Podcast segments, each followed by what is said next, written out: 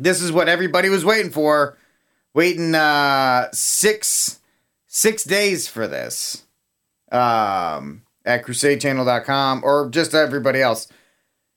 You're listening to it's going to be coming from Breaking 911 here on the Crusade Channel, the last live radio station standing. When I came into office, I inherited a deal that President Trump negotiated with the Taliban. Under his agreement, U.S. forces would be out of Afghanistan by May 1, 2021, just a little over three months after I took office. U.S. forces had already drawn down during the Trump administration from roughly 15,500 American forces to 2,500 troops in country. And the Taliban was at its strongest militarily since two. See, that's the pretentious uh, pronunciation of the Taliban. Shut up. The guy can't remember his name, but he can remember to pronounce Taliban. Get out of here. 2001. The choice I had to make as your president was either to follow through on that agreement or be prepared to go back to fighting the Taliban in the middle of the spring fighting season. There would have been no ceasefire after May 1. There was no agreement protecting our forces after May 1. There was no status quo of stability without American casualties after May 1. There was only a cold reality of either following through on the agreement to withdraw our forces or escalating the conflict and sending thousands more American troops back into combat in Afghanistan. You mean like we're doing now, big guy? Okay. Lurching into the third decade of conflict. I stand squarely behind my decision. That somebody else made for him. After 20 years, I've learned the hard way that you can't eat all the ice cream at once. You got to take small bites or you're going to get brain freeze. That there was never a good time to withdraw U.S. forces. That's why we're still there. That's it. Then that's it. Luckily, that's all we got. That's all we got from that. But this is seriously what he was trying to say. Well, it's Trump's fault because he made an agreement. Like you've undone. First of all, you've undone every other agreement or in every other policy, you couldn't even wait to get into office or, you know, established into office. You got rid of the remain in, in Mexico City policy. You've undone everything else, but this is the this is the one you're gonna tell us.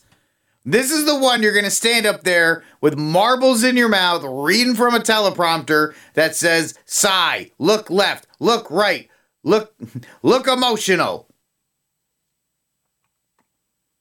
That's what you're doing. Well, I, I, yeah, because of this agreement. You could still have the agreement and not have the entire country fall in on itself. And by the way, there's about between 10 to 14,000 Americans left in Afghanistan right now. You thought 13 hours were bad was bad because right now the United these United States has to negotiate with the Taliban to get these between uh, 10 to 14,000 Americans out.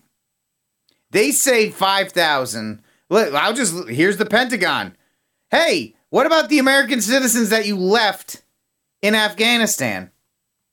What is the plan to get these people to the airport.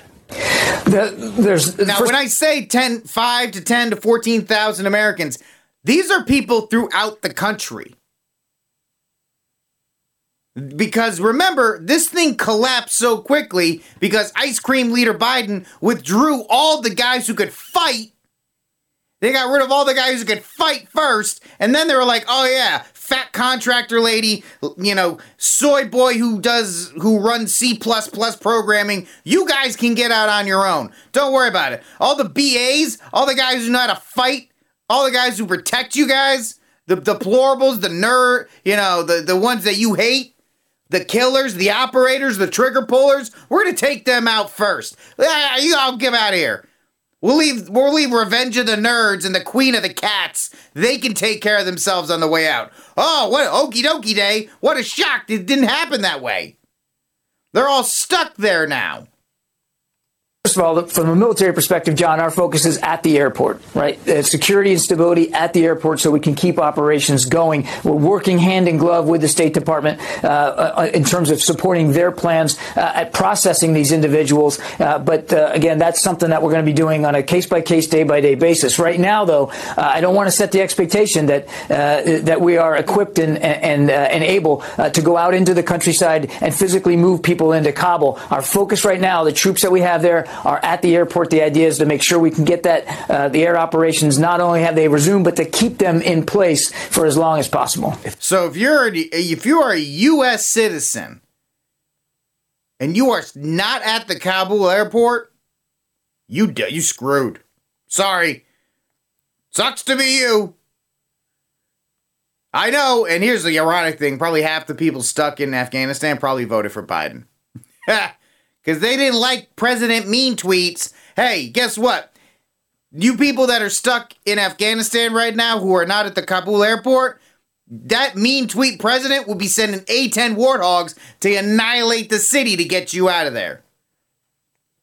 He'd be sending Black Hawk helicopters and Apaches and little little uh, little uh, little helicopter gunships to come and get you. President President Ice Cream? Oh, no, you're on your own, man. Why don't y'all work on that diplomatic nonsense? Why don't y'all try to smoke a peace pipe with the Taliban and sing kumbaya on your way out? If they can't get to the airport, what does it matter if you have the capabilities to get them out from the airport? Yeah, John, I understand that. And we all understand that the security situation in Kabul is not ideal. Uh, yeah, that's saying something. Uh, right now, the airport is open, uh, and people are able to get through uh, through the gates there. Uh, there's now, of course, once you get through the gates, you got to go through TSA again, so it's even worse. That's why people are like, I'm not even going to go back through. but I have TSA pass. Can I get through? Yeah, I got to take your shoes off. So there's a processing process that actually has to occur. Uh, but right now, things are moving out of the airport. And again, our focus is on making sure that continues. It's an absolute cluster right now. What's going on? An absolute cluster that American the Americans are being left there. And the government is just like, we don't know. I have no idea how to get them out. So I hope. Uh, and here's the thing: I would my ass would have been on a plane as soon as the uh, as soon as the twenty thousand were evacuated from that first airbase. Yeah, I'm out of here. There's no way this is gonna work. There's there's no way this is gonna work because this whole country's gonna fall apart. And the fact that some people are like, oh yeah, it's totally gonna be fine. Nope, not at all. Not in any way, shape, or form. I mean, everybody was saying that this was gonna happen. Oh, I'm stuck in Afghanistan. I gotta fill out a form. I'm getting shot at. Uh, sir, have you filled out the proper paperwork? No. Well, Sorry, fill out your paperwork and submit it online. But don't worry, what is the US government doing? This is from the State Department. I have to play it. I know it's a little outside of what I'm talking about, but I have to play this. This is what the instead of trying to get American citizens out of Afghanistan, this is what the State Department is worried about right now. The UN Security Council issued a joint press statement earlier today calling for a new government that is united, inclusive, and representative, including with the full and full and meaningful. This dude's such a soy. He can't even say the statement without stumbling. Participation of women. The council spoke with one voice. Why are you always going on about women, Stan? Why are you always going on about women? Representative, including with the full and full and meaningful participation of women. The council spoke with one voice to underscore that Afghanistan must abide by its international obligations, including to international humanitarian law, and ensure the safety and security of all Afghans and international citizens. We will absolutely take care of every single one of the Afghan people as long as they, they submit to Allah. That's what they're going to tell you. What about the brave U.S. press that spent Four year, yeah, and uh, the all inclusive. We will include them. In, uh, the women will have the roles to bake and make a food and have the babies. that is inclusivity for them. it's so ridiculous. I mean, if it, I have to laugh because it's an absolute tragedy that's happening going on. But this is what the press. And what about international outrage? Well, what does the press have to say about the takeover of Afghanistan from MSNBC? The country is essentially now in the hands of the Taliban for all intents and purposes. Uh, they've taken over Kabul. The president, or should I now say the former president of Afghanistan, Ashraf Ghani, has fled the country. The Taliban have taken over the presidential palace. They've renamed the country the Islamic Emirate, taken down the Afghan flag, and hoisted up uh, their own colors. Uh, and it's been a relatively um, peaceful, if you like a process. They haven't. we joked about it, but they said it. They actually said it. We were joking yesterday and Sunday about, ah, oh, it's a relatively peaceful revolution. Then they went and said it. oh, it's relatively peaceful. Uh huh. I mean, as far as insurrections go, of course, they're like, oh, January 6th was much worse. Much, much worse than this. An entire country was just taken over. Yeah, but did you see those MAGAs on January 6th? Yeah. It's exactly what's going on here, folks. The absolute humiliation. I mean, just from a just from a standpoint of like, wow, this is pretty bad. This is pretty this is pretty pretty bad. Um so it's it's one of these ever evolving situation. So if you're just tuning in here to the Barrett Brief on the Crusade channel, the last live radio station standing, um,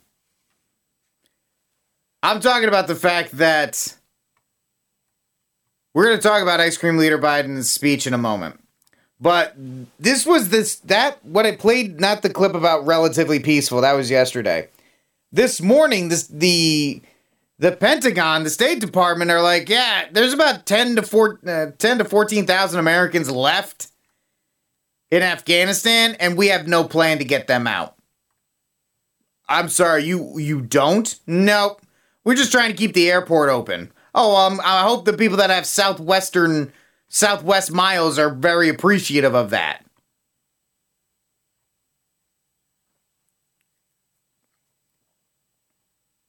And so what we're seeing here um, are looking at this speech, which I played already.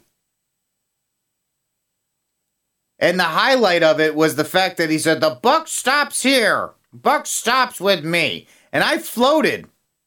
I put this in the chat room yesterday, the talking points. That was emailed from Speaker Pelosi's office to the White House. And he hit every single one of them. Justin was listening. It, he sent me a message. He's hitting every single one of these. Every single one of these. And the problem is nobody nobody actually nobody wanted to be in Afghanistan forever.